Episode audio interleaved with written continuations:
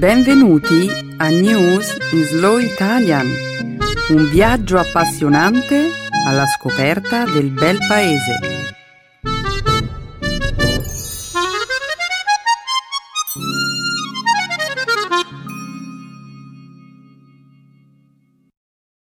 Oggi è giovedì 2 luglio 2015.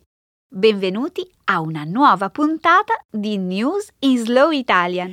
Un saluto a tutti i nostri ascoltatori. Ciao Benedetta. Nella prima parte del nostro programma, oggi parleremo della crisi finanziaria greca e della recente sentenza della Corte Suprema degli Stati Uniti sul matrimonio omosessuale. Commenteremo poi alcuni risultati molto incoraggianti nell'ambito della diagnosi precoce del cancro del pancreas. Concluderemo infine la prima parte della trasmissione con una notizia che arriva dalla Turchia, dove è stato aperto al pubblico un tunnel dedicato a Dracula. Un'ottima selezione di notizie. La seconda parte del nostro programma, come sempre, sarà dedicata alla cultura e alla lingua italiana. Il segmento grammaticale di questa settimana si concentrerà sulle congiunzioni coordinative avversative mentre nell'ultima parte del programma di oggi esploreremo l'espressione idiomatica italiana salire o venire o tornare alla ribalta. Eccellente programma, Benedetta. Siamo pronti? Certo, Emanuele. Diamo inizio alla trasmissione.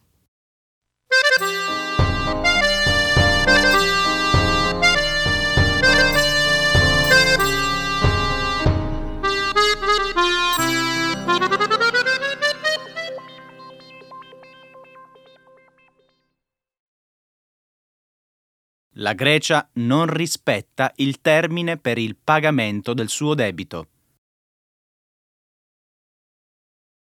Il Fondo Monetario Internazionale, FMI, ha confermato il mancato rimborso da parte della Grecia di un prestito di 1 miliardo e 600 mila euro, la cui scadenza ha coinciso con lo scorso martedì i responsabili dell'FMI avevano ricevuto un appello da parte della Grecia che aveva chiesto una proroga del termine per il pagamento, ma i ministri dell'area dell'euro hanno deciso di respingere la richiesta. Le banche greche hanno preso la decisione di non aprire le loro sedi questa settimana. I timori di un default sul debito pubblico greco, che ammonta a 323 miliardi di euro, hanno indotto molte persone a formare lunghe code davanti agli sportelli automatici. Il governo ha imposto un limite massimo di 60 euro al giorno per i prelievi di contante. Nella giornata di mercoledì, circa mille filiali bancarie hanno riaperto le porte per consentire ai pensionati di effettuare un prelievo settimanale per un ammontare massimo di 120 euro. Il Paese si sta ora preparando per il referendum di domenica prossima, nel quale si chiederà ai greci se vogliano o meno accettare l'accordo proposto dai creditori del Paese. I leader dell'Unione Europea hanno avvertito il popolo greco che un no potrebbe tradursi nell'uscita della Grecia dall'euro. Questa è una situazione davvero disperata, Benedetta. La Grecia non ha potuto rimborsare il prestito del FMI e molto probabilmente non potrà onorare la scadenza del 20 luglio con la Banca Centrale Europea. Se non è possibile raggiungere un accordo, allora qualcuno dovrebbe farsi venire in mente una soluzione alternativa. E tu che cosa suggerisci? Sulla rete si possono leggere le proposte più insolite. Qualcuno, ad esempio, ha lanciato l'idea che sia Apple ad intervenire, acquistando il debito greco. Ma è ridicolo, una società non può fare una cosa del genere. E che dire di quell'uomo che ha creato un sito di crowdfunding per raccogliere il denaro necessario per il pagamento? Dio, questa è un'idea ancora più assurda. E perché? In teoria, se tutti gli abitanti dell'Unione Europea, escludendo i greci, avessero offerto un contributo di 3,25 euro, sarebbe stato possibile coprire il pagamento di martedì. Sì, in teoria.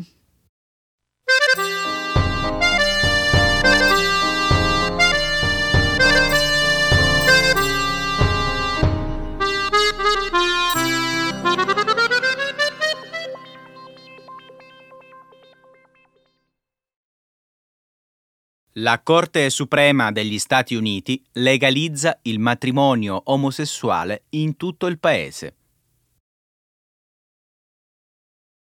Lo scorso 26 giugno la Corte Suprema degli Stati Uniti ha stabilito che la Costituzione garantisce alle coppie dello stesso sesso il diritto di sposarsi in tutti i 50 Stati membri. Fino allo scorso venerdì, il matrimonio tra persone dello stesso sesso era consentito in 37 Stati, nonché nel distretto di Columbia. La decisione della Corte, considerata da molti come il culmine di decenni di controversie e attivismo, è stata accolta favorevolmente da molte persone in tutto il paese.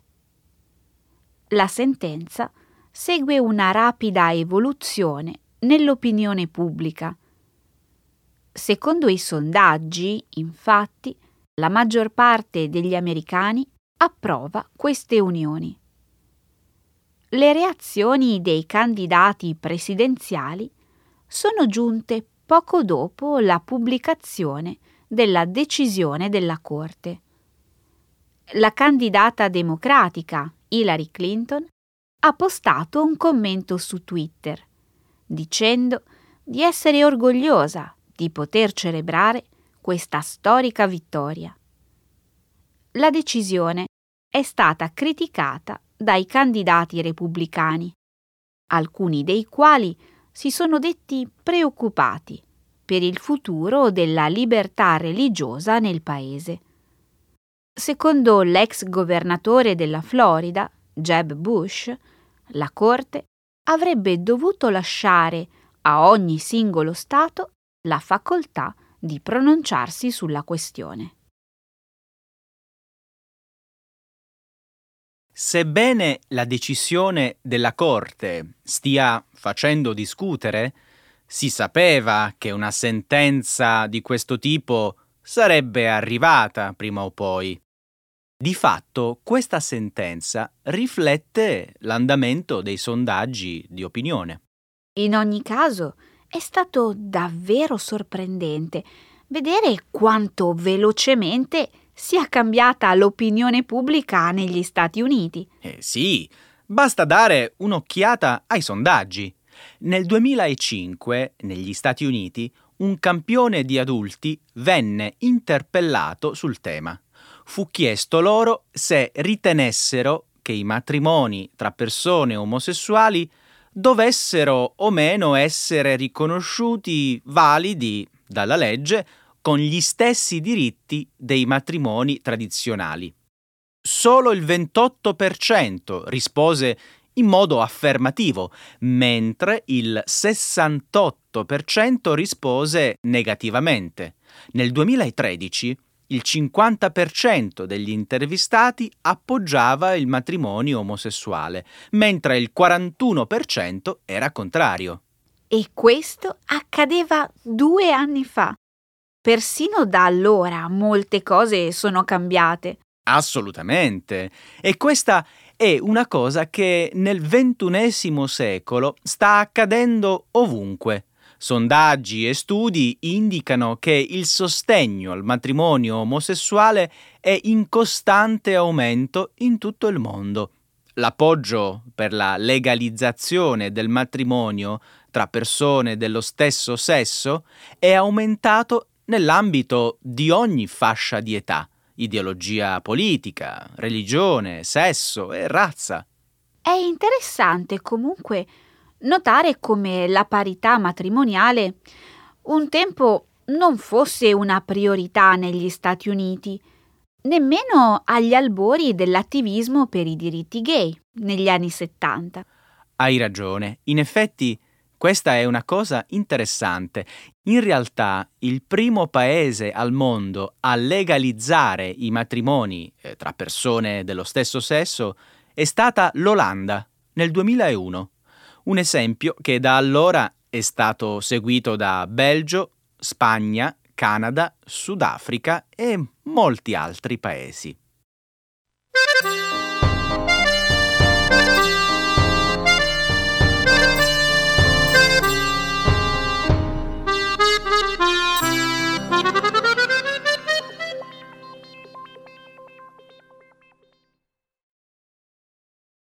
Un team di ricercatori scopre un modo per diagnosticare il cancro del pancreas allo stadio iniziale.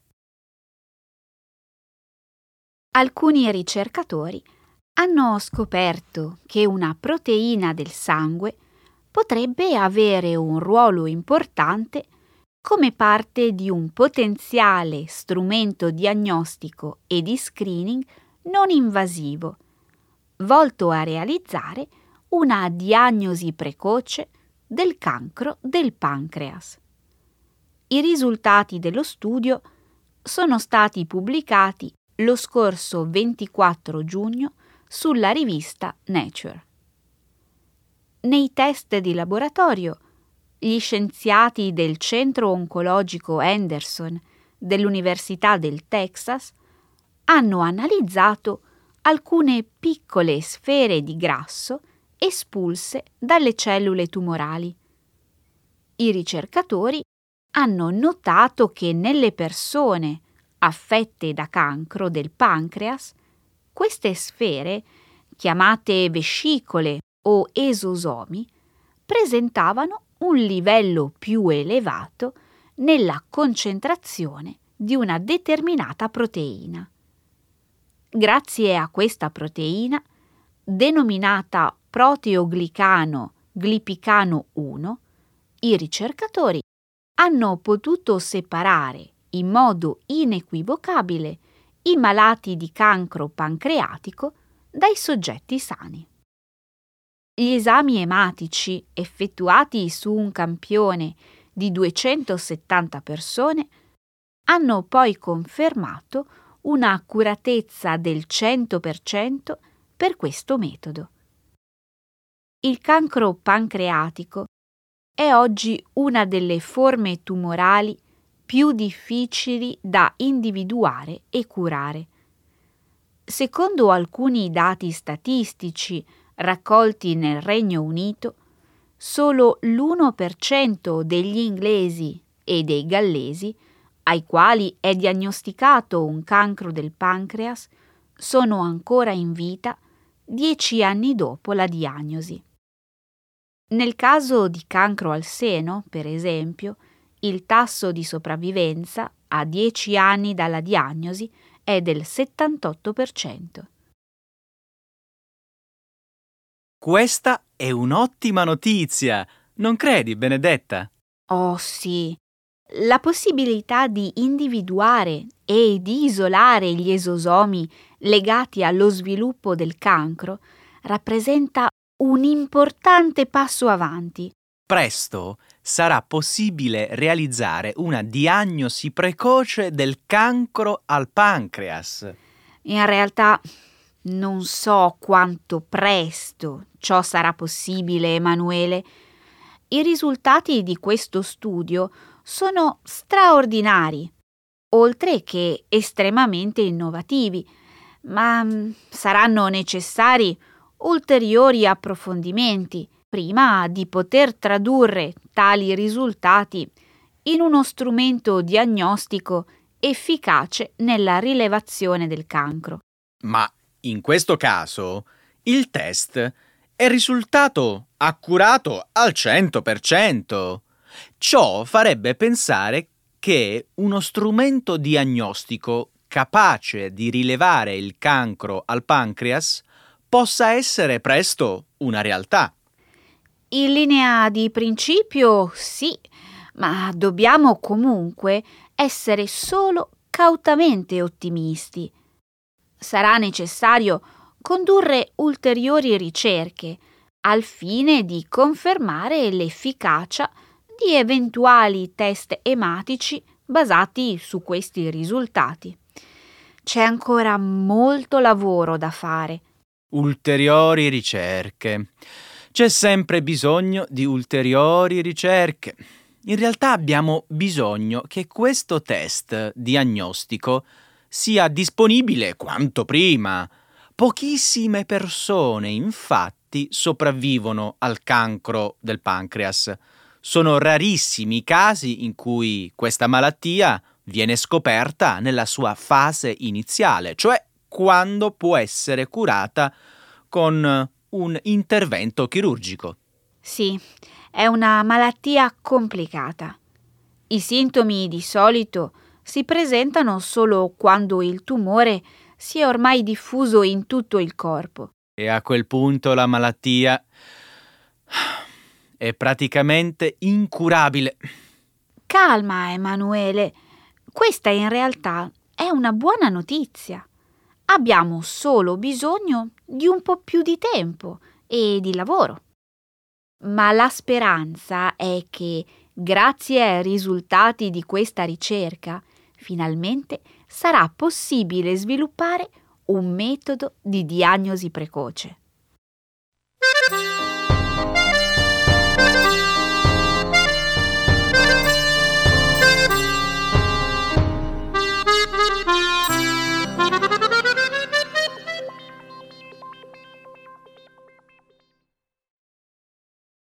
Turchia. Apre al pubblico la prigione sotterranea di Dracula. L'Uriet Daily News, il più longevo quotidiano in lingua inglese attualmente distribuito in Turchia, ha annunciato lo scorso 25 giugno l'apertura di una nuova attrazione turistica nel nord del paese i primi 30 metri di un tunnel segreto che è stato soprannominato la prigione di Dracula sono ora aperti ai visitatori.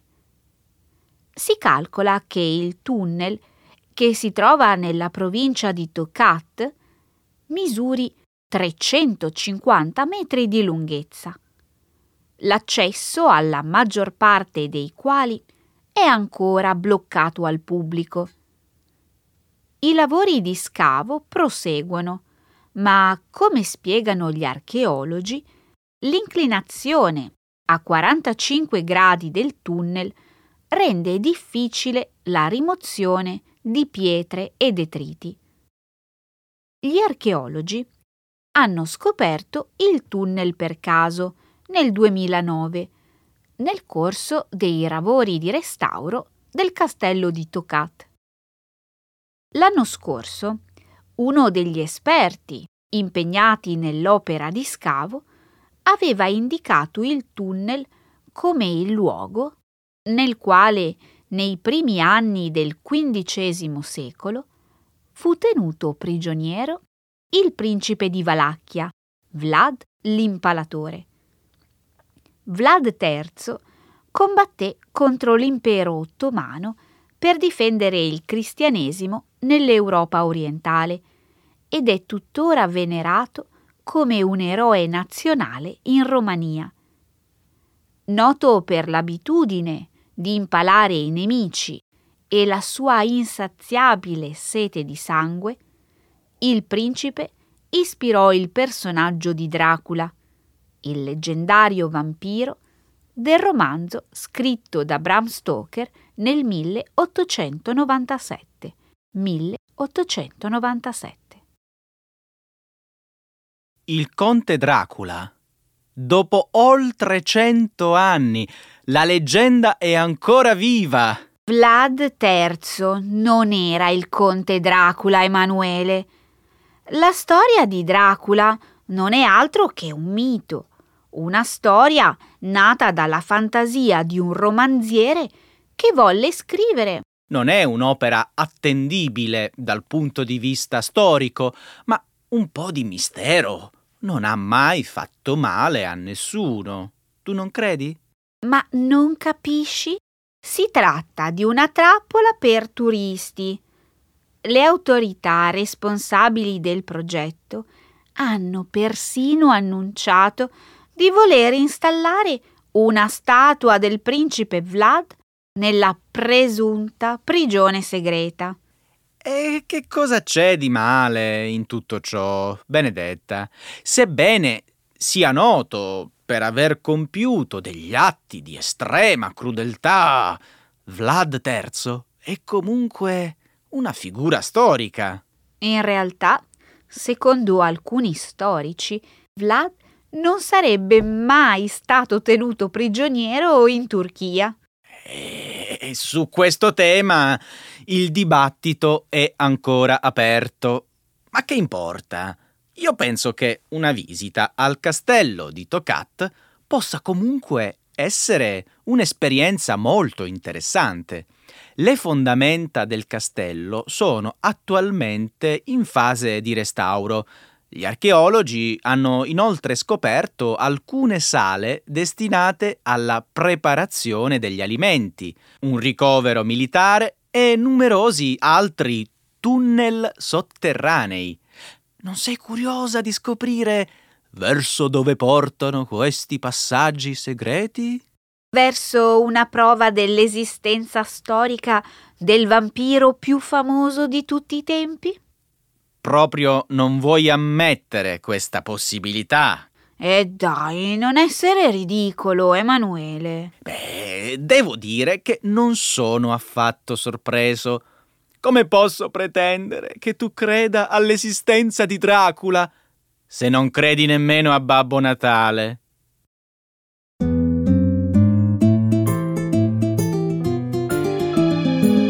Adesso la grammatica.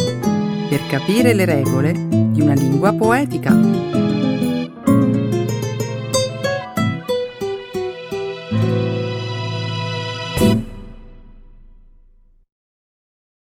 Oppositional Coordinating Conjunctions. I secoli passano, ma molte tradizioni italiane persistono. Sai quale competizione sportiva si ripete ogni anno nelle date del 2 luglio e del 16 agosto? È inutile che tu mi proponga questo genere di indovinelli. Anche se cercassi di indovinare, sono sicuro che finirei per fare fiasco. E dai, è il palio di Siena. Sono anni che cerco di organizzare un viaggio in Toscana in concomitanza con questo evento. Tuttavia non ci sono mai riuscita. Ti capisco. Pensa che io sono stato a Siena tante volte, eppure, come te, non ho mai assistito al palio. In rare occasioni ho seguito l'evento in tv. Dicono che assistere alla corsa di cavalli più antica della storia sia un'esperienza unica, anzi meravigliosa. Peccato che si facciano soltanto tre giri. È vero, ma il Palio di Siena non è una semplice gara ippica. Di fatto c'è un documentario molto interessante su questo argomento. Sarei felice di vederlo. Tuttavia ho un problema. Le voci nei documentari mi fanno l'effetto di un potente sonnifero, mi fanno addormentare all'istante. Comprensibile. Ho sentito dire però che il film è stato premiato come Best Editing al Tribeca Film Festival del 2015. Mi sembra di capire che neanche tu l'abbia visto. Per caso hai letto qualche recensione? Sì, come puoi immaginare, conoscevo la trama dell'opera. Comunque ho letto diverse recensioni. Tra le altre cose, il film di Cosima Spender svela alcuni degli avvenimenti misteriosi che precedono il palio. Per vincere una corsa, dunque, non basta avere il cavallo più veloce e saperlo condurre alla vittoria? Mm-hmm, niente affatto. Senza considerare le tattiche messe in atto alla linea di partenza per innervosire cavalli e fantini. Gran parte del lavoro va fatto nei mesi precedenti. È chiaro, è necessario allenarsi molto. Allenarsi è importante, eppure per vincere non basta. In città, infatti, si concludono segretamente imbrogli e trattative illecite. Parli di corruzione? Ah, non è molto sportivo comprare la resa degli avversari. Hai ragione. Non di meno sembra che le cose vadano avanti in questo modo da centinaia di anni. La gente accetta questa situazione in silenzio e non si lamenta. Sono queste le regole del gioco? Non posso credere che la passione e il coraggio non riescano a debellare queste pratiche corrotte. È una tradizione medievale. In effetti il documentario racconta la storia di due fantini che si sfidano per il ricambio generazionale, la fama e gli applausi della folla. Comunque sia, è una sfida appassionante. Eh sì, un giovane fantino, guidato dalla passione, sfida nell'edizione del 2013 il suo ex insegnante, pluricampione e maestro di inganni. Dai, prosegui con il racconto, mi interessa. Quell'anno il maestro sperava, anzi era determinato a battere il suo record personale di vittorie e aveva deciso di pianificare tutto alla perfezione. C'era però un ostacolo. Il giovane Fantino incorruttibile. Ok, riassumendo, chi vinse la gara? Potrei dirtelo, ma ti rovinerei il finale. Vuoi un consiglio? Guarda il documentario. Ti assicuro che non ti addormenterai. Ecco le espressioni, un saggio di una cultura che ride e sa far vivere forti emozioni.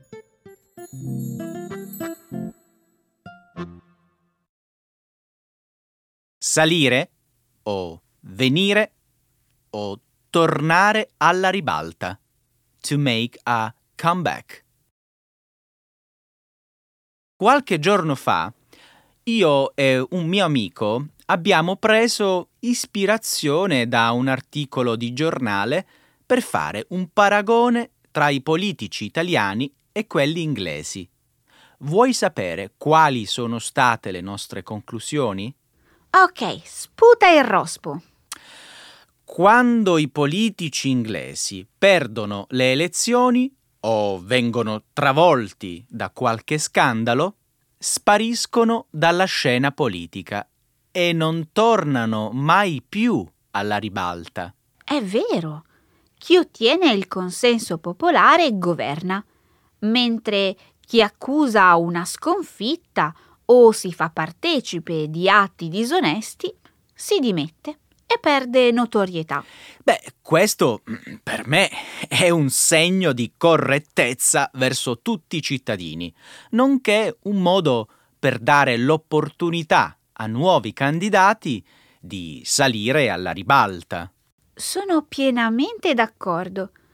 Sono curiosa adesso di sentire la tua opinione sui nostri politici italiani.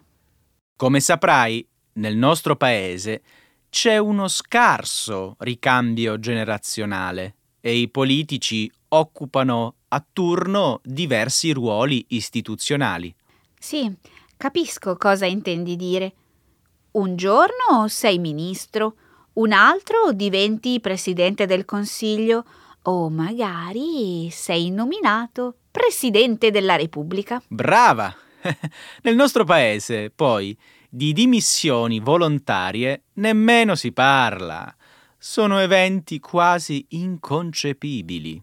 Eh, probabilmente hai ragione. Ne sono certo. Pensaci un attimo. Sulla scena politica si vedono sempre gli stessi volti, gli stessi leader, personaggi che sembrano essere politicamente immortali.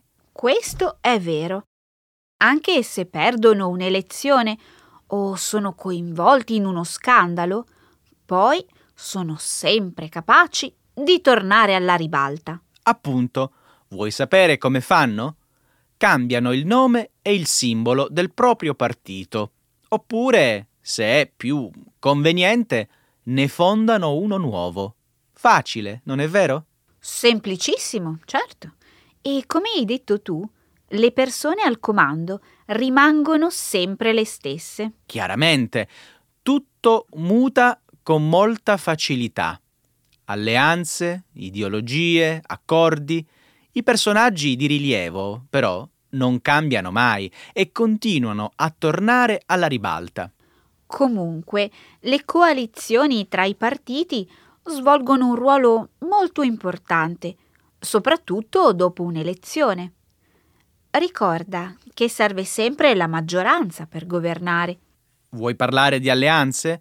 Lo sapevi che nel Parlamento italiano sono presenti una quindicina di gruppi che rappresentano in totale circa 35 partiti politici? No. Conosco però il numero di partiti politici che sono stati formati in Italia dal secondo dopoguerra a oggi e devo dire che sono davvero tanti. Sì? Quanti? Ah, aspetta, fammi indovinare. Concedimi un margine d'errore di 50. Direi circa 200? Mm, hai sbagliato e di parecchio. Di fatto sono circa 400. Ti saresti aspettato un numero così alto? Io mai. Nemmeno io. Considerando poi gli anni di vita della nostra Repubblica, devo ammettere che si tratta di un numero davvero considerevole. Qual è la tua opinione? Su questa situazione? Beh, io credo che il restyling politico sia ormai un passaggio obbligato per i personaggi politici che desiderano venire alla ribalta. Ed è un'abitudine cui gli italiani non fanno più nemmeno caso. Ok, adesso mi sono un po' annoiato. Concludiamo questo discorso e parliamo d'altro.